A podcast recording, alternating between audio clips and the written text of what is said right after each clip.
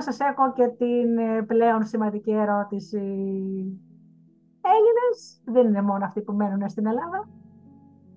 Έχουμε Έλληνες και σε άλλα μέρη της Ελλάδα, του κόσμου, έτσι.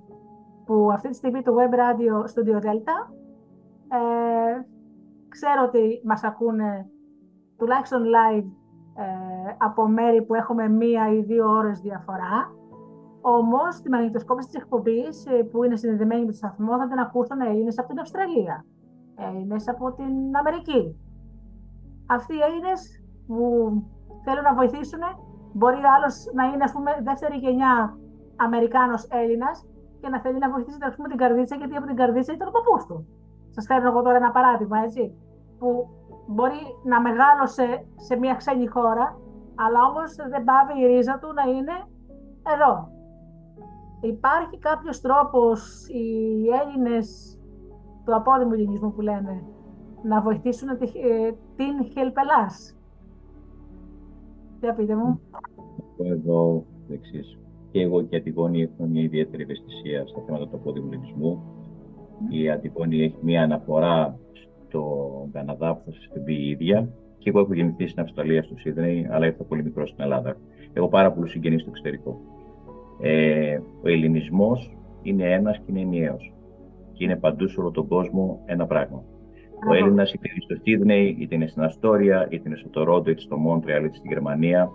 Χτυπάει η καρδιά του ελληνικά, για να μην πω ότι χτυπάει διπλά ελληνικά όταν είναι στο εξωτερικό. Οι Έλληνες ε, που ζουν στο εξωτερικό πονάνε πολύ για αυτό που βλέπουν στην Ελλάδα. Και πολλές φορές επιθυμούν να βοηθήσουν ε, και ίσως δεν ξέρουν και τον τρόπο, ίσως δεν υπάρχει έτσι η κατάλληλη διαδικασία. Εμείς λοιπόν εδώ στην Ακαδημία Εθελοντισμού έχουμε σχεδιάσει εδώ και πάρα πολύ καιρό το δίκτυο εθελοντισμού ελληνικής διασποράς Help Hellenis. Πώς δηλαδή Help Ελλάς στηρίζουμε και αναδεικνύουμε και βοηθάμε τον ελληνισμό και ναι. μέσα από τη γλώσσα και μέσα από άλλα στοιχεία. Στόχος μας είναι λοιπόν να δημιουργηθούν πυρήνες σε όλο τον κόσμο ε, του Help Hellenis, της Help Ελλάς δηλαδή, που θα είναι σε όλες τις μεγάλες πόλεις του ελληνισμού στο εξωτερικό να υπάρχουν ε, Έλληνες οι οποίοι επιθυμούν να αποτελούν τις πυρήνες της Χελπελάς σε παγκόσμιο επίπεδο προκειμένου να αλληλοϊποστηρίζονται βασικά σε τρεις τομείς δηλαδή όταν πηγαίνουν εκεί οι Έλληνες για θέματα εκπαίδευσης, εργασίας και υγείας. Να ξέρουν δηλαδή ότι υπάρχει μια ομάδα Ελλήνων που μπορεί να τους βοηθήσει, να τους συντονίσει, να τους οργανώσει, να τους δώσει κάποιες πληροφορίες. Ε, έχουμε ζήσει πάρα πολλά παραδείγματα, τα οποία είναι συγκινητικά να πηγαίνει κάποιος δηλαδή και να υπάρχει κάποιος να τον υποδέχει, να του πει Πατριώτη, ε, θέλεις αυτό, μπορείς να απευθυνθείς εκεί ή θα σε βοηθήσει εκεί κάποιος άλλος. Ταυτόχρονα όμως να τους δώσουμε και τη δυνατότητα να μπορούν ε, μέσα από την ε, Ελλάς Health Bank, η οποία θα έχει σαν στόχο να δώσει τη δυνατότητα σε έναν Έλληνο του εξωτερικού από ένα μικρό ποσό, 10 δολάρια, 20 δολάρια, να μπορεί να ξέρει ότι με διαφάνεια και με έναν τρόπο εξασφαλισμένο θα μπορεί να πηγαίνει η ανθρωπιστική βοήθεια εκεί που θέλει ε, όταν ε, θα μπορεί να το κάνει. Αυτό λοιπόν το ετοιμάζουμε αυτή τη στιγμή. Αλλά ταυτόχρονα και εμείς μέσα από αυτό το δίκτυο και ετοιμάζουμε και στην Ελλάδα υπηρεσίες, προκειμένου να είμαστε στο πλευρό των Ελλήνων όταν και αυτοί χρειάζονται πράγματα από εμάς. Δεν χρειάζονται μόνο οι Έλληνες του εξωτερικού όταν πηγαίνουν οι Έλληνες εκεί να τους βοηθάνε, και εκείνοι χρειάζονται πράγματα από εμάς. Χρειάζονται συμβουλευτικές υπηρεσίες, χρειάζονται καθοδήγηση, χρειάζονται πληροφορίες για θέματα που τους απασχολούν, είτε είναι η διαχείριση της προσωπικής τους περιουσίας, είτε είναι οι διακοπές τους στην Ελλάδα. Άρα λοιπόν πρέπει να δημιουργήσουμε ένα δίκτυο αλληλέγγυο το οποίο προσφέρει εθελοντικά υπηρεσίες χωρίς κόστος, ο ένας να βοηθάει τον άλλον, ε, προκειμένου να δημιουργηθεί ένα δίκτυο παγκόσμιο αλληλεγγύης μέσα από το δίκτυο λοιπόν εθελοντισμού της ελληνικής διασποράς με το συμβολικό όνομα Help Hellenism. Νομίζω ότι είναι μια ωραία ιδέα αυτή και νομίζω ότι αυτή η αλυσίδα, η οποία μπορεί να αγκαλιάζει όλο τον πλανήτη, είναι πολύ σημαντικό να, να διαμορφωθεί και να υπάρξει, διότι δεν είμαστε μόνο οι Έλληνες που είμαστε εδώ αυτή τη στιγμή. Φανταστείτε και τα 600.000 Ελληνόπουλα αυτή τη στιγμή που είναι εκεί και που χτυπάει η καρδιά τους, που μας παίρνουν και τη λένε, λένε, λένε πώς θα βοηθήσουμε τη Θεσσαλία. Και να πω και κάτι άλλο, μια που είπατε προηγουμένως για το θέμα ε, ότι πόσο αγγίζει το αν θα είναι παππούς από την καρδίτσα ή όχι. Αυτή τη στιγμή οι Έλληνες και στο εξωτερικό, όπως και στην Ελλάδα, θα υποστούμε μια τεράστια απώλεια από πάρα πολλά γεωργικά και κτηνοτροφικά προϊόντα που προέρχονται από το Θεσσαλικό κάμπο. Αυτό λοιπόν δεν θα αγγίξει μόνο την Ελλάδα, δυστυχώς θα αγγίξει και τους Έλληνες του εξωτερικού. Πρέπει λοιπόν να δούμε με ποιους τρόπους μπορούμε να βοηθήσουμε αυτούς τους ανθρώπους, πώς μπορούμε και εμείς να είμαστε αρρωγοί κοντά τους. Αυτά θα δούμε στην πορεία. Θα εξετάσουμε όλους τους τρόπους, τους πιθανούς να σταθούμε κοντά τους, γιατί πράγματι είναι μια συγκλονιστική απώλεια για έναν άνθρωπο που είναι 58, 59, 60 ετών, να έχει καταστραφεί όλη η υποδομή που έχει φτιάξει. Και θα πω ένα απλό παράδειγμα.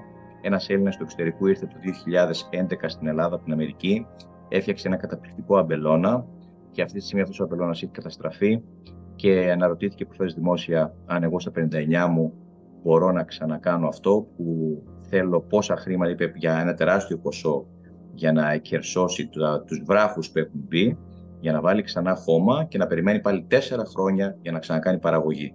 Είναι πολύ, είναι πολύ συγκλονιστικό όταν αντιληφθεί κανείς τι έχουν πάθει οι άνθρωποι που ασχολούνται μόνο με το πρωτογενή τομέα και τι επιπτώσεις θα έχει αυτό και στην υπόλοιπη Ελλάδα. Λοιπόν, να σας πει η Αντιγόνη μερικά πράγματα για το θέμα του εθελοντισμού που επιθυμούμε και την αλληλεγγύη και την αλυσίδα αυτή με το εξωτερικό, που εμείς ε, το επιδιώκουμε πάρα πολύ, γιατί πρέπει να δώσουμε την ευκαιρία σε όλους τους Έλληνες να αισθάνονται ότι σε όποιο μέρος του κόσμου και να είναι, μπορούν να βοηθήσουν.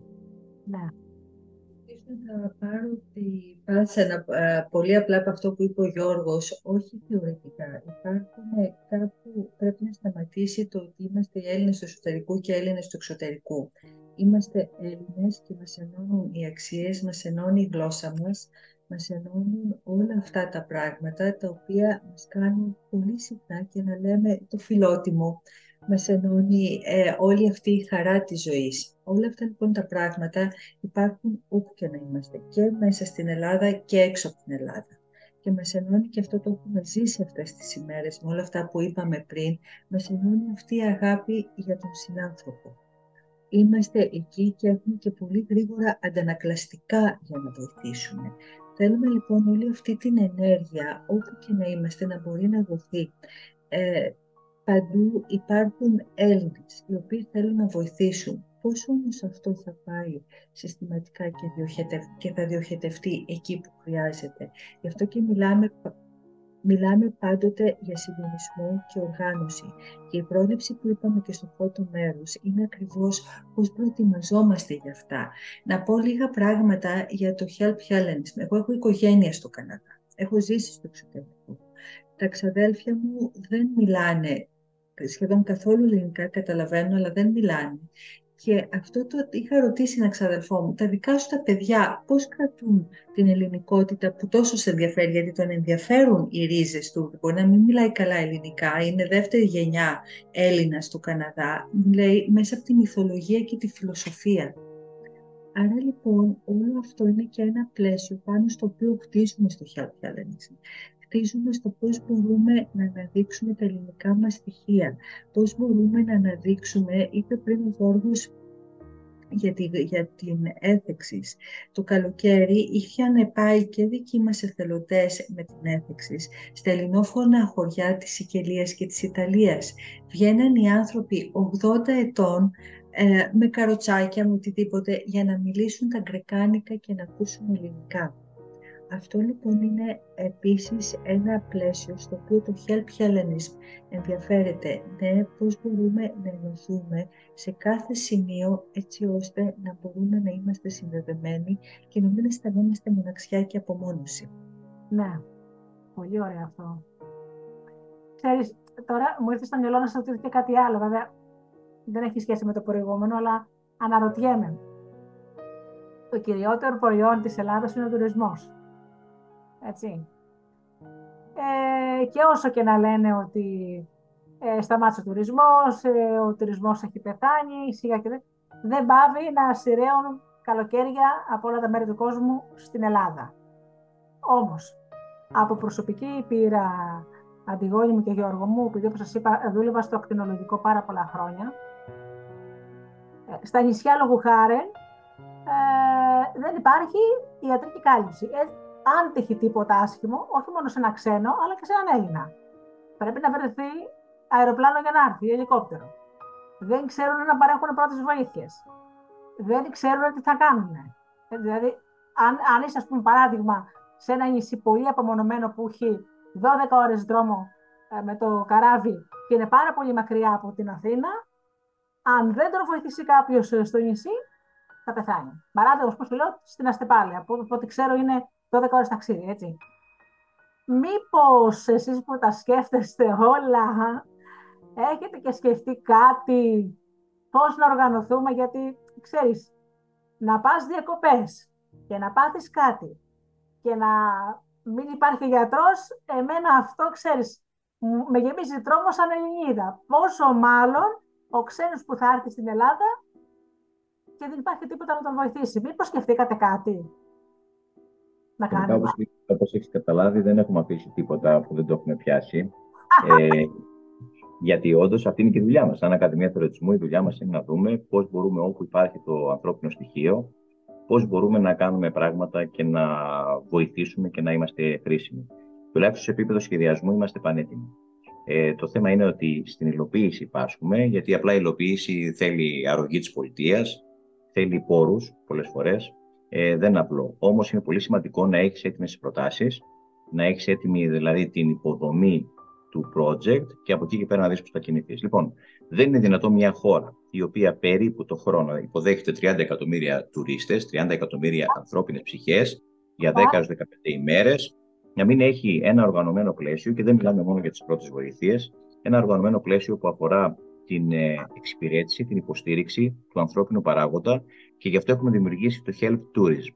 Το Help Tourism λοιπόν είναι εθελοντές δρόμου ε, είναι ένα καταπληκτικό project το οποίο θα ξεκινήσει πιλωτικά στην Αθήνα, ελπίζουμε, πιθανά φέτος, ε, που έχει σαν στόχο να προσφέρει στο δρόμο την δυνατότητα να υπάρχουν πληροφορίες, όχι την, ε, να, να μπαίνει κανείς στο κομμάτι του να, υπο, να αντικαθιστά τον ξεναγό, αλλά να μπορεί να δίνει πρακτικές πληροφορίες για το πόσο γρήγορα μπορεί να εξυπηρετηθεί, ποιο δρόμο να διαλέξει, πού μπορεί να βρει καταστήματα, έχει μια ώρα ελεύθερη, πώς μπορεί να πάει, τι δυνατότητες έχει.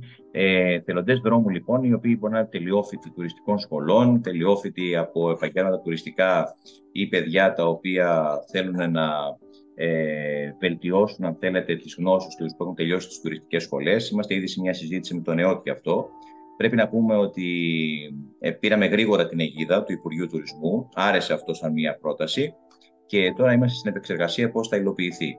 Νομίζω ότι το πρώτο κομμάτι λοιπόν είναι αυτό οι εθελοντές δρόμου, ε, με τη φιλοδοξία αυτό να επεκταθεί και στα νησιά μας, στα μεγάλα νησιά, να υπάρχουν δηλαδή περίπατοι από ζευγάρια, αγόρια, κορίτσια, τα οποία θα, το ένα θα μιλάει αγγλικά και το άλλο θα μιλάει μια άλλη γλώσσα, ένα παιδί να μιλάει αγγλικά, γερμανικά, ένα άλλο να μιλάει αγγλικά, ρώσικα, ένα, δηλαδή να υπάρχουν και διάφορες γλώσσες, γαλλικά, ιταλικά.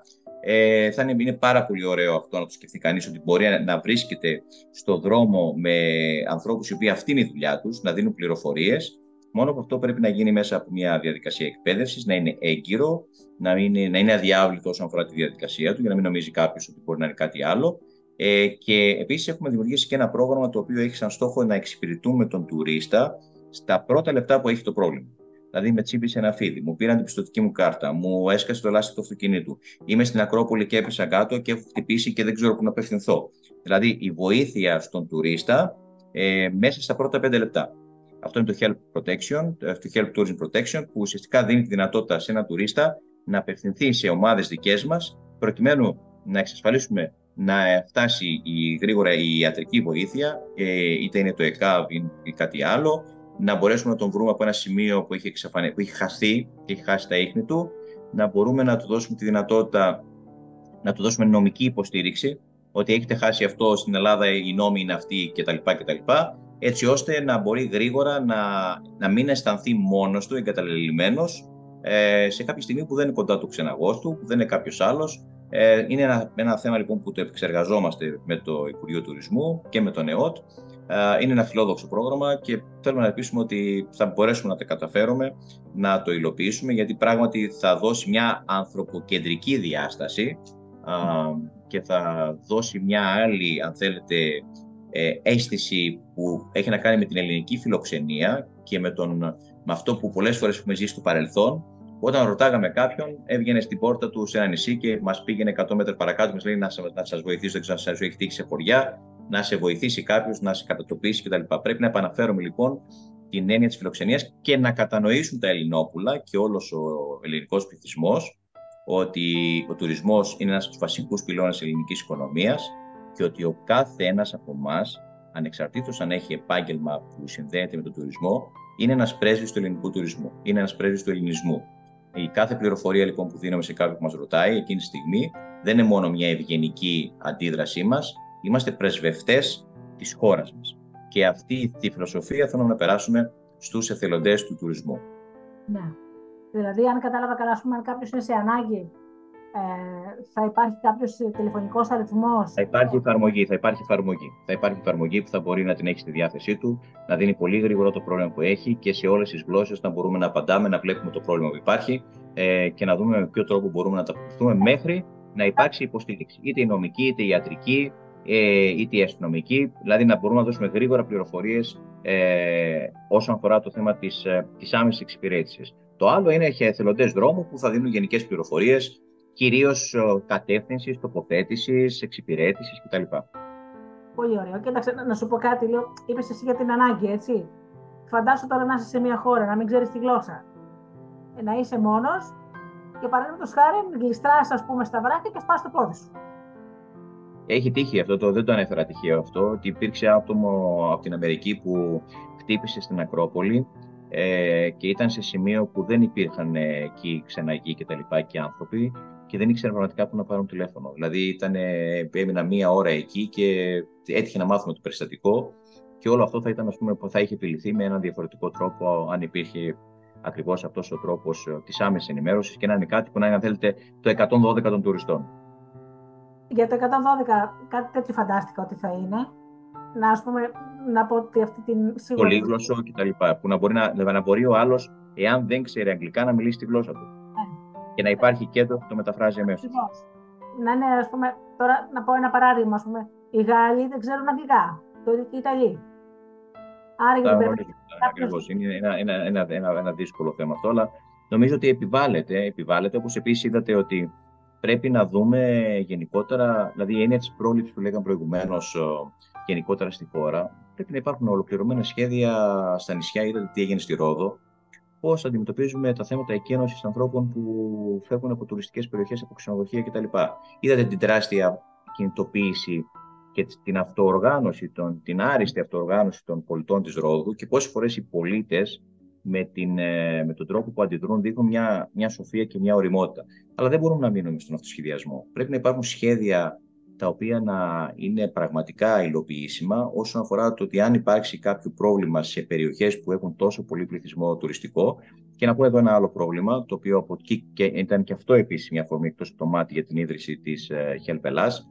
Όταν έγινε ο μεγάλος σεισμός στην, στην ΚΟ, η ΚΟ σε εκείνη την ε, περίοδο, πριν πέντε χρόνια περίπου, είχε πάνω από 120.000 άτομα εκείνη την ημέρα στο νησί.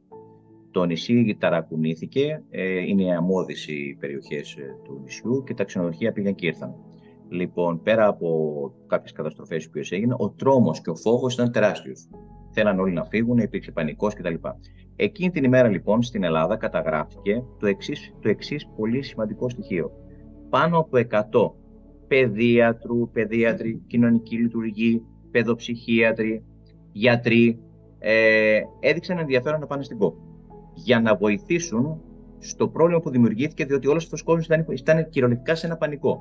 Τι θα κάνει, ε, δεν ήξεραν πώς θα αντιδράσουν. Αυτοί λοιπόν οι άνθρωποι εδώ στην Ελλάδα πήραν την αστυνομία, την πυροσβεστική υπηρεσία, την αστυνομία, το 100, ε, το Υπουργείο Εσωτερικών, το Υπουργείο Υγείας. Δεν ήξερε κανένας να τους απαντήσει τίποτα. Αν λειτουργούσε λοιπόν το Εθνικό Συντονιστικό Κέντρο, αυτό που λέω, το δικό μας, των εθελοντών, όχι ένας κρατικός φορέας, να μην λειτουργεί λέει, με την έννοια του, του, του δημοσιολογίου, του, του, τρόπου που αντιμετωπίζει το δημόσιο, αλλά δουλεύει όλες τις ώρες κτλ. Καταγράφει, καταγράφει αυτά και έρχεται στην πολιτεία και λέει: Αγαπητή πολιτεία, ξέρετε κάτι. Έχουμε 100 ανθρώπους που θέλουν να πάνε το πρωί στην ΚΟ. Πώς θα, ε, να τους εξασφαλίσουμε ένα εισιτήριο. Διότι δεν είναι και μόνο το ενδιαφέρον των ανθρώπων, είναι ότι όταν πηγαίνουν άνθρωποι κάπου, να τώρα αυτή τη στιγμή έχουμε το θέμα ότι κάποιοι άνθρωποι θέλουν να πάνε πάνω στα, στη Θεσσαλία να βοηθήσουν. Πρέπει να οργανώσει τους ανθρώπους τη μεταφορά τους, τη διαμονή τους, τη διατροφή τους και να, για να δώσουν τι, να επενδύσουν το χρόνο τους. Όλα αυτά θέλουν οργάνωση. Η πολιτεία λοιπόν πρέπει να καταλάβει ότι αυτά δεν μπορεί να τα κάνει μόνη της. Ούτε μπορεί να λειτουργεί κανείς με τον τρόπο που δουλεύει το δημόσιο. Εμείς λοιπόν, σαν κοινωνία των πολιτών, ερχόμαστε στην πολιτεία και λέμε: Είμαστε εδώ όχι οι ανταγωνιστές σου. Ερχόμαστε να σε συμπληρώσουμε, να σε βοηθήσουμε, να σε στηρίξουμε. Στήριξε μας και εσύ να μπορούμε να λειτουργούμε μαζί σου, να ενταχθούμε κάτω από την ομπρέλα της Εθνικής Επιτροπής Διαχείρισης Κρίσεων, καμία αντίρρηση, και να βοηθήσουμε στο συντονισμό των πολιτών. Αυτή τη στιγμή πάρα πολλοί πολίτες τρέχουν από μόνοι τους και κανένας δεν τους συντονίζει στη Θεσσαλία. Αυτό λέμε, είναι πολύ σημαντικό. Χάνονται ανθρώπινες ώρες, χάνονται, χάνονται υλικά, χάνονται εξοπλισμός. Ε, υπάρχει μια απογοήτευση πολλές φορές ανθρώπους. Δηλαδή, εγώ ξέρω ανθρώπους που γύρισαν στη Θεσσαλία και μου λέει: Δεν ξανασχολούμαι, θέλω να βοηθήσω. Είμαστε, δεν θα πω τη λέξη, είναι μια χαοτική κατάσταση. Λείπει λοιπόν η οργάνωση, λείπει ο θελοντισμός. Και αυτό χρειάζεται να καταλάβουμε ότι πρέπει να ασχοληθούμε και με αυτό το τομέα. Δεν είναι μόνο ο στρατός, δεν είναι μόνο η πολιτική προστασία, δεν είναι μόνο οι πυροσβέστες. Είναι και οι πολίτες. Και δεν πρέπει, επειδή δεν ξέρουμε να διαχειριστούμε τους πολίτες, να τους διώχνουμε, να τους αποδιώχνουμε και τους λέμε δεν σας θέλουμε. Οι πολίτες απλά πρέπει να μάθουν ότι φυσικά δεν μπορούν να πηγαίνουν μέσα στη φωτιά να βοηθάνε γιατί δημιουργούν προβλήματα, διότι μπορεί να χτυπήσουν, μπορεί να τραυματιστούν, μπορεί να δημιουργήσουν άλλο είδους προβλήματα, αλλά οι πολίτες μπορούν να βοηθήσουν με άλλους τρόπους. Άρα λοιπόν η πολιτεία, τη στιγμή που δεν περισσεύει κανένας, πρέπει να μάθει με ποιους τρόπους θα το κάνει αυτό. Και εδώ είμαστε εμείς και, και μαζί με εμάς και άλλοι φορείς, προκειμένου να συνεργαστούμε και να μπορέσουμε όλοι μαζί, συντεταγμένα, να βοηθήσουμε, γιατί η χώρα μας δυστυχώς θα βιώσει και άλλες μεγάλες φυσικές καταστροφές. Δυστυχώς αυτό φοβάμαι και εγώ, Γιώργο μου. Δυστυχώς. Τώρα με το σεισμό που είπες, το 99 έτυχε να εφημερεύω. Λοιπόν, στις 4 η ώρα περίπου έγινε ο σεισμός ατυχήματα άρχισαν να έρχονται αμέσως. Από τις 4 μέχρι τις 9 περίπου βγάζαμε ακτινογραφίες σε ατυχήματα που γίναν από τον πανικό. Αν θέλετε πιστέψτε το, πέφτανε από τα μπαλκόνια για να γλιτώσουν από το σεισμό, με αποτέλεσμα να τραυματίζονται χειρότερα. Ή να βγαίνουν στον δρόμο ή να κατεβαίνουν με το ασανσέρ. Το διανοείστε. Με το ασανσέρ και να κλειδωθούν μέσα. Οπότε καταλαβαίνεις, δεν υπήρχε περίπτωση να βγουν. Πανικοβάλλεται ο κόσμο, όπω Γιώργο μου. Πρέπει να και εμεί οι υπόλοιποι λίγο με πιο ψυχραιμία να τους πλησιάσουμε, να τους βοηθήσουμε. Αλλά σίγουρα θέλει συντονισμό γιατί δεν μπορούν να πάνε όλοι σε ένα σημείο και σε άλλο σημείο να μην υπάρχει κανένας. Μία, μία απλή σκέψη πάνω σε αυτό, κάτι θα να πει Αντιγόνη. Μία απλή σκέψη. Πόσο δύσκολο είναι κάθε μεγάλο ξενοδοχείο που έχει 300 εργαζόμενους να έχει δώσει ένα μικρό μπόνους η πολιτεία σε αυτούς που θα εκπαιδευτούν, δηλαδή να έχει ένα ξενοδοχείο το 10% των εργαζομένων του, να έχει περάσει ειδική εκπαίδευση για την αντιμετώπιση έκτακτων γεγονότων και φυσικών, και φυσικών ε, φαινομένων. Μπράβο. Πόσο σημαντικό το χειμώνα που κάθονται πέντε μήνες να πάρουν ένα ειδικό μπόνους, να εκπαιδευτούν σε αυτό το κομμάτι, έτσι ώστε κάθε ξενοδοχείο το 10% των υπαλλήλων του να έχει εκπαιδευτεί σε αυτό το κομμάτι, να έχουν μια εμπειρία, μια τεχνογνωσία για το πώς πρέπει να διαχειριστούν μια μεγάλη φυσική καταστροφή στο ξενοδοχείο τους. Υπάρχουν λέει, πράγματα, αλλά πρέπει να σκεφτούμε έξω από το κουτί και όχι με συμβατικού τρόπους. Εκεί είναι το θέμα. Για αυτό κάτι με την οργάνωση και την πρόληψη. Τι σημαίνει αυτό, είναι μια άλλη μαγική λεξούλα που λέγεται συντονισμός. Αυτή τη στιγμή είμαστε πάρα πολλές οργανώσεις της κοινωνίας των πολιτών και πολλές προσφέρουν εκπληκτικό έργο. Το θέμα ένα πράγμα είναι ότι η κάθε μία το προσφέρει ξεχωριστά. Γι' αυτό και είπαμε στην αρχή ότι αγκαλιάζουμε ολιστικά τον εθελοντισμό. Δηλαδή, και είπε ο Γιώργος επίσης ότι ήδη συνδεόμαστε με άλλες οργανώσεις της κοινωνίας των πολιτών. Γιατί, Γιατί δεν είναι όταν υπάρχει μία ανάγκη, ένα σεισμός, μία πλημμύρα, μία φωτιά, θα τρέξουν οι φιλοζωικές, θα τρέξουν οι οργανώσεις που ασχολούνται με τη ψυχική υγεία, θα τρέξουν οι οργανώσεις που ασχολούνται με το μαγείρεμα, θα τρέξουν οι οργανώσεις δεν θα ήταν πολύ πιο όμορφο και αυτό είναι που επίσης ένας στόχος μας να μπορούν να ενώνονται όλες οι οργανώσεις έτσι ώστε το αποτέλεσμα να μην είναι μεμονωμένο και διασκορπισμένο. Να μπορούν ακριβώς και οι ίδιες οργανώσεις να ξέρουν προς τα πού θα πάνε και τι θα κάνουν. Σωστά. Ναι. Ε, μπορεί ο συντονισμός να βοηθήσει όλους αυτούς τους ανθρώπους να, να πάνε πολλές μικρές ομάδες σε πολλά σημεία. Τώρα παρήθησε κάποια πράγματα. Και ο καθένα κάνει ό,τι θέλει. Αυτοί που θα δώσουν βοήθεια ας πούμε, στο φαγητό ή να σηκώσουν πράγματα γιατί είναι άνθρωποι που έχουν μεγαλύτερη σωματική δύναμη.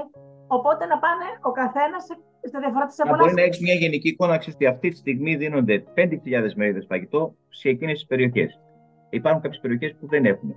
Πρέπει να σας πω ότι αυτές τις μέρες στα χωριά διαπιστώνουμε καθημερινά ότι σε κάποια χωριά έχει πάει βοήθεια και σε κάποια άλλα χωριά δεν έχει πάει βοήθεια. Γιατί, Γιατί δεν υπάρχει κάποιο ενιαίο νούμερο, κάποιος συντονισμός που να γνωρίζουμε ότι σήμερα εμείς, ας πούμε, μετά από πέντε μέρες που εδώ στέλναμε βοήθεια συνέχεια, μας πήραν από ένα χωριό και μας είπαν ε, ότι παιδιά 50 παππούδες και γιαγιάδες κρυώνουν.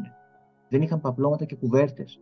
Και τρέξαμε και βγάλαμε ειδική βοήθεια για αυτούς. Τα στείλαμε πάνω με ένα φορτηγό και ζητήσαμε, γιατί αυτό το χωριό ήταν πλημμυρισμένο και δεν μπορούσε να πάει αυτοκίνητο γιοταχή. Ζητήσαμε από το χωριό να μας στείλουν τρία αγροτικά αυτοκίνητα προκειμένου να παραλάβουν τη βοήθεια αυτή και να πάει εκεί. Και ακόμα υπάρχουν εξέ ανάγκες, ακόμα υπάρχουν χωριά που έχουν θέματα. Όλα αυτό λοιπόν θέλει ένα ενίο συντονισμό. Δεν αρκεί η τοπική αυτοδιοίκηση που μόνη της σε αυτό το κομμάτι. Εντάξει. Είναι κάτι πολύ διαφορετικό το θέμα που αφορά τη διαχείριση της ανθρωπιστικής βοήθειας και τα μηνύματα που πρέπει να έρχονται για να ενώνουμε αυτούς που φέρνουν τη βοήθεια με αυτούς που χρειάζονται τη βοήθεια. Αυτούς που θέλουν τη βοήθεια με αυτούς που θέλουν να προσφέρουν βοήθεια. Είναι ένα τεράστιο κεφάλαιο αυτό και κάποτε πρέπει να γίνει αντιληπτό ότι δεν πρέπει, και κλείνω με αυτό, δεν πρέπει να υπάρχει ανταγωνιστική ε, διαδικασία μεταξύ των οργανώσεων της κοινωνίας των πολιτών. Είναι ένα λεπτό θέμα και είναι και ένα λυπηρό θέμα. Δηλαδή δεν γίνεται να υπάρχουν οργανώσεις οι οποίες επιθυμούν το κοινό καλό, το συλλογικό συμφέρον και να έχουν τέτοιο ανταγωνισμό μεταξύ τους. Δηλαδή είναι κάτι το ανίποτο, είναι κάτι το πολύ θλιβερό. Πρέπει να το καταθέσω. Ότι έχω μείνει κυριολεκτικά κατάπληκτος από τον τρόπο με τον οποίο οι εθελοντικές οργανώσεις, ορισμένες μη κυβερνητικές οργανώσεις, ε, υποσκάπτουν η μία το έργο της άλλης, προσπαθώντας να φανεί η μία καλύτερα από την άλλη. Όχι. Ο ένας πρέπει, ο ένας, όλοι βοηθάμε σε μια κοινή κατεύθυνση. Πρέπει να πάψει να υπάρχει αυτό και αυτό δημιουργεί πολυδιάσπαση, δημιουργεί κακή εικόνα προς τα έξω, ε, δεν βοηθάει σε τελική, σε τελική ανάλυση και την εμπιστοσύνη και τους ίδιους τους πληγέντες. Και εμείς πιστεύουμε και στις συνέργειες και στη συλλογική ε, οργάνωση. Κανένας δεν θέλει να καπελώσει κανέναν, αλλά νομίζω ότι κάποια στιγμή δεν γίνεται στο πεδίο να δρουν διάφοροι όλοι από μόνοι τους, χωρίς να υπάρχει μια γενική εικόνα. Ο στρατός μπορεί να δουλέψει ούτε μόνος του. Οι πυροσβέστες μπορούν να δουλέψουν ούτε μόνοι τους. Υπάρχει ένας γενικός συντονισμός. Το ίδιο πράγμα πρέπει να υπάρχει και στην κοινωνία των πολιτών. Και δεν γίνεται να, να το κάνουν αυτό οι επιχειρησιακές δυνάμεις. Αυτό είναι η πρότασή μας και γι' αυτό επιμένουμε ότι πρέπει να υπάρξει Εθνικό Συντονιστικό Κέντρο Εθελοντών, το οποίο να διοικείται από εθελοντικές οργανώσεις και να υπάγεται στην ε, Εθνική Επιτροπή Διαχείρισης Κρίσεων, γιατί σαφώς εκείνο πρέπει να έχει τον τελικό έλεγχο και την τελική ευθύνη, π.χ. για το πού πρέπει ή πού δεν πρέπει να πάνε εθελοντές για λόγους ασφάλειας. Ε, Εμείς εδώ είμαστε λοιπόν, καταθέτουμε προτάσεις, είμαστε ανοιχτοί σε συνεργασίες, ε, πιστεύουμε ότι οι πολίτες μεταξύ τους δίνουν ένα μήνυμα ότι μέσα από την ε, αυτοοργάνωση, μέσα από την ενεργοποίησή τους μπορούν να δείχνουν δρόμους επίλυσης των προβλημάτων με τη δύναμη των πολλών. Ε, πιστεύουμε στην εκπαίδευση, πιστεύουμε ότι όλα ξεκινάνε από την εκπαίδευση. Θέλουμε να, να βοηθήσουμε και να δώσουμε πολλές λύσεις. Μακάρι να είχαμε την, ε, τους πόρους και τη δυνατότητα να το κάνουμε αυτό. Καλούμε, αν θέλετε, και μέσα από αυτήν την εκπομπή ε, όλους όσους ε, ιδρύματα, χορηγούς, Έλληνες του εξωτερικού να στηρίξουν αυτή τη μεγάλη προσπάθεια, αυτό το μεγάλο όραμα της Χελπελάς που θέλει να είναι ουσιαστικά μια κοινή προσπάθεια που να ανήκει σε όλους τους Έλληνες. Δεν πιστεύουμε σε ιδιοκτησιακές πρωτοβουλίες. Η Χελπελάς δεν ανήκει σε εμάς. Ανήκει σε εμάς, αν θέλετε, λίγο σαν πρωτοβουλία, σαν ιδέα, αλλά θέλουμε να ανήκει σε όλους τους Έλληνες. Λοιπόν, αυτό θέλουμε να ετοιμάσουμε. Είμαστε και οι δύο με την Αντιγόνη στα 60. Τα παιδιά μας είναι μεγάλα και το, το όνειρό μας είναι αν είμαστε καλά σε υγεία, σε 10 χρόνια να δώσουμε τη σκητάλη σε μια νέα γενιά που να τους έχουμε παραδώσει ένα φορέα ακμαίο, δυναμικό, που μπορεί να είναι ωφέλιμος για τη χώρα και να είμαστε περήφανοι σαν Έλληνες και του εξωτερικού και της Ελλάδος ότι δημιουργήσαμε ένα φορέα που ανήκει σε εμάς και θέλει να προσφέρει κοινωνικό έργο, να δημιουργήσει ενεργούς πολίτες που αγαπούν τη χώρα και αυτό θέλουμε να κάνουμε από αυτό που έλεγε ο Κέννεντι. Μην κοιτάς τι κάνει η χώρα σου για σένα, κοίτα τι κάνεις εσύ για τη χώρα σου. Αυτό είναι το μήνυμα. Help Ελλάς. Κοίτα εσύ λοιπόν, εσύ τι κάνεις για να βοηθάς. Αυτό θα ήταν ένα λογοπαίγνιο. Λοιπόν, Help Ελλάς λοιπόν, ο καθένας βοηθάει με τον τρόπο του, με τη δυνατότητα που μπορεί. Αυτό είναι το όραμά μας. Ευχαριστούμε που μας έδωσε τη δυνατότητα να το μοιραστούμε μαζί σου να δώσω το λόγο στην Αντιγόνη να κάνει το κλείσιμο. Εγώ σας ευχαριστώ πάρα πολύ για την δυνατότητα που μας έδωσε η Γεωργία να μας ακούσει ο κόσμος και να μοιραστούμε σε έναν βαθμό την, ε, το όραμα της Χελπελάς. Λοιπόν, η Αντιγόνη ας κάνει το κλείσιμο το δικό της. Λοιπόν, Αντιγόνη μου, πάνω απ' όλα θα σου πω ένα πράγμα. Σαφώς, βέβαια, στο βίντεο και στις πληροφορίες του βίντεο θα υπάρχουν ε, τα στοιχεία σας. Όμως θα σας πω κάτι, μια, μια σημαντική λεπτομέρεια. Μας ακούνε άνθρωποι που δεν έχουν όραση. Τυφλοί ή με προβλήματα όρασης. Θα μας πείτε τα τηλέφωνα να τα ακούσουμε. Πέραν το ότι θα κάνω εγώ σαν ραδιοφωνική παραγωγός, δηλαδή να γράψω τα τηλέφωνά σας στην ανάρτηση παντού. Όμως, μην ξεχνάμε ότι μας ακούνε και άνθρωποι που ή δεν έχουν Facebook ή που δεν βλέπουν. Θα μας πείτε τα τηλέφωνά σας και πού είστε. Λοιπόν, ε, το σταθερό μας είναι 210 8010 818. Το κέντρο μας δουλεύει επίσης με εθελοντές. Άρα ε, οι εθελοντές μας προσπαθούν να είναι συνεχώς εδώ, αλλά κάποιες φορές επειδή δεχόμαστε ιδιαίτερα αυτή την εποχή ένα τεράστιο όγκο ε, τηλεφωνημάτων, κάποιες φορές έχουμε μία υστέρηση πάνω σε αυτό. Ε, το κινητό σου, Γιώργο, θα το πεις Το δικό μου κινητό, το οποίο είναι στη διάθεση, στη διάθεση όλων είναι το 69 06 25 98 10. Επαναλαμβάνω, 69 06 25 98 10. Και το, μου λες το κινητό κάτι, γιατί κάτι έγινε με τον ήχο και δεν ακούστηκε. 2, 10, 80 είπες. 2, 10. 8, 0, 10, 8, 10, 8. Ωραία. Άρα λοιπόν στο κέντρο, να αμέσως αμέσως μια βοήθεια, μπορεί να έρθει κάποιος να σηκώνει τα τηλέφωνα που έχει προβλήματα όρασης. Σωστά; Σωστά.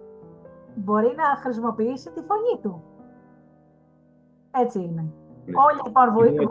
Στο Facebook μπορεί στην Ακαδημία Εθελοντισμού Help Ελλάς, είναι η σελίδα μας, Ακαδημία Εθελοντισμού Help Ελλάς, και σαφώς υπάρχει και μια ομάδα που λέγεται Εθνικό Συντονιστικό Κέντρο Εθελοντών Help Ελλάς, να μας βρει. Ε, Όποιος θέλει μπορεί να γκουγκλάρει Help Ελλάς και Ακαδημία Εθελοντισμού Help Ελλάς, προκειμένου να δει το έργο το οποίο έχουμε επιτελέσει με τις μικρές μας δυνατότητες, αλλά νομίζω ότι για το χρόνο που είχαμε, γιατί ουσιαστικά τον, τον τελευταίο χρόνο έχουμε ενεργοποιηθεί, λόγω του ότι τον καιρό του COVID δεν είχαμε πολλές δυνατότητες, όμως να πούμε ότι τον καιρό του COVID δημιουργήθηκε το project Help the People, όπου ενώναμε αυτούς που θέλαν βοήθεια με αυτούς που θέλουν βοήθεια, δηλαδή ενώσαμε γιατρούς, επιστήμονες εθελοντές, με τους ανθρώπους που χρειαζόντουσαν βοήθεια. Προσφέραμε ψυχολογική υποστήριξη σε πάρα πολλά άτομα τα οποία ήταν απομονωμένα το καιρό του COVID και ήταν και εκεί μια θαυμάσια δραστηριότητα, η οποία πράγματι ήταν πολύ συγκινητική, διότι πρέπει να το πούμε και αυτό, όταν αναλαμβάνουμε εμείς την ψυχολογική υποστήριξη ή την ψυχική ενδυνάμωση κάποιου ανθρώπου που ζητάει από εμά βοήθεια, τον χρεωνόμαστε με την καλή έννοια, με τον ε, θελοντή επιστήμονά μας για τρεις μήνες. Και αυτή η συνεργασία γίνεται με όλα τα social media, είτε με Zoom όπως καλή ώρα αυτή τη στιγμή, είτε μέσα από τα social media για τρεις ολόκληρους μήνες. Δηλαδή, δεν είναι μια τηλεφωνική γραμμή για πέντε λεπτά. Γεια σας, ευχαριστώ πολύ. Αλλά προσπαθούμε να δημιουργούμε μια συνεχή υποστήριξη ε, και σε άλλα πεδία. Θα, σύντομα θα μιλήσουμε και γι' αυτό, διότι ε, ήδη με την Αντιγόνη επεξεργαζόμαστε με την εκπαιδευτική κοινότητα της Θεσσαλίας και της Καρδίτσας να δούμε πώς μπορούμε να βοηθήσουμε τα μικρά παιδιά τα οποία υπέστησαν αυτή τη στιγμή ένα έντονο ψυχολογικό τραύμα δεν είναι μόνο απλά να στείλεις ένα ψυχολόγο. Είναι να στείλεις εξειδικευμένους ε, επιστήμονες πάνω στα θέματα ψυχική υγείας που ασχολούνται με το θέμα της διαχείρισης του ψυχικού τραύματος. Και εκεί μιλάμε για τρομαγμένα παιδιά τα οποία έχουν μεγάλη ανάγκη από υποστήριξη. Είναι λοιπόν πολλά τα παιδεία στα οποία θέλουμε να βοηθήσουμε και θέλουμε να ελπίσουμε ότι η πολιτεία θα τίνει ευήκο νους στα θέματα που τους προτείνουμε και να πάψει να κοιτάει τους φορείς της ε, κοινωνίας των πολιτών ανταγωνιστικά επειδή απλά δεν λειτουργούν μέσα από το σύστημα το δικό της. Καιρός να απλώσει το χέρι της και να συνεργαστεί με την κοινωνία των πολιτών και όχι να είναι απέναντι στην κοινωνία των πολιτών. Αυτοί που ξέρουν καταλαβαίνουν τι εννοώ. Λοιπόν, Αντιγόνη μου, τι έχεις να πεις στα παιδιά, στους έφηβους, στους μέσους της ηλικίας και στους ηλικιωμένους που χωρίς να, να έχουν κάποια ιδιαίτερη ειδικότητα θέλουν να έρθουν να βοηθήσουν ότι είναι, θα τους καλωσορίσουμε με πολύ αγάπη. Ε, θέλουμε ανθρώπους, θέλουμε ανθρώπους οι οποίοι έχουν τη ψυχή, πολλές φορές δεν έχουν τον χρόνο, αλλά έχουν τη ψυχή και τη θέληση να συνεισφέρουν. Δεν έχει σημασία εάν αυτό θα είναι μισή ώρα, μία ώρα ή δύο ώρες, αρκεί να υπάρχει μία μικρή συνέπεια, έτσι ώστε να μπορούμε να ξέρουμε ότι σε κάθε δράση, σε κάθε τι το οποίο ανακοινώνουμε, θα έχουμε τα άτομα τα οποία χρειαζόμαστε για να μπορούμε να ολοκληρώσουμε αυτή τη δράση. Σίγουρα όμως το άλλο το οποίο θέλω να πω είναι ότι ο εθελοντισμός δεν έχει να κάνει, γιατί το έχουμε ακούσει αυτό και θέλω να κλείσω με αυτό, δεν έχει να κάνει με εκμετάλλευση. Έχει να κάνει με μια προσφορά και προς τους άλλους και προς τον εαυτό. Όλοι μας οι εθελοντές στο τέλος της ημέρας λένε ότι έχει αλλάξει το DNA τους.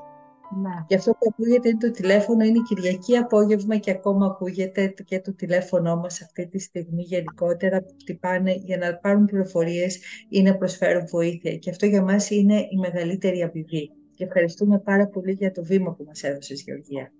Να είσαι καλά, Γεωργία. Ευχαριστούμε πολύ. Ευχαριστούμε και όλους όσους θα διαθέσουν το χρόνο τους για να, να ακούσουν και να μοιραστούν μαζί μας το όραμα για τη δημιουργία της Help και να πω και κάτι τελευταίο, ε, θέλω να ελπίζω ότι θα έχουμε, γιατί ήδη το έχουμε σχεδιάσει αυτό, να έχουμε συναντήσεις και στο χώρο μας, ώστε όποιος θέλει να μπορεί να ακούει για τις δράσεις οι οποίες μπορεί να τρέχουν μέσα στο χώρο ή για κάποιες μικρές εκπαιδεύσεις οι οποίες θα τρέχουν μέσα στο χώρο, οπότε μπορούν να μείνουν συντονισμένοι και στα μέσα κοινωνικής δικτύωσης για να μπορούν να βρίσκουν τις πληροφορίες που θέλουν.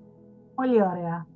Άλλωστε, Help Ελλάς Ελλάς είμαστε εμείς, είσαι εσύ η Αντιγόνη μου, είναι ο Γιώργος, είμαι εγώ, είναι ο κάθε άνθρωπος που μας ακούει, Έλληνες είμαστε όλοι.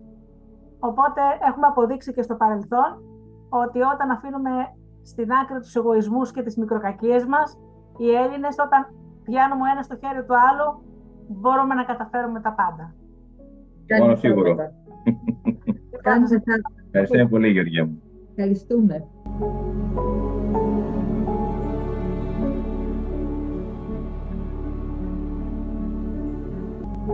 thank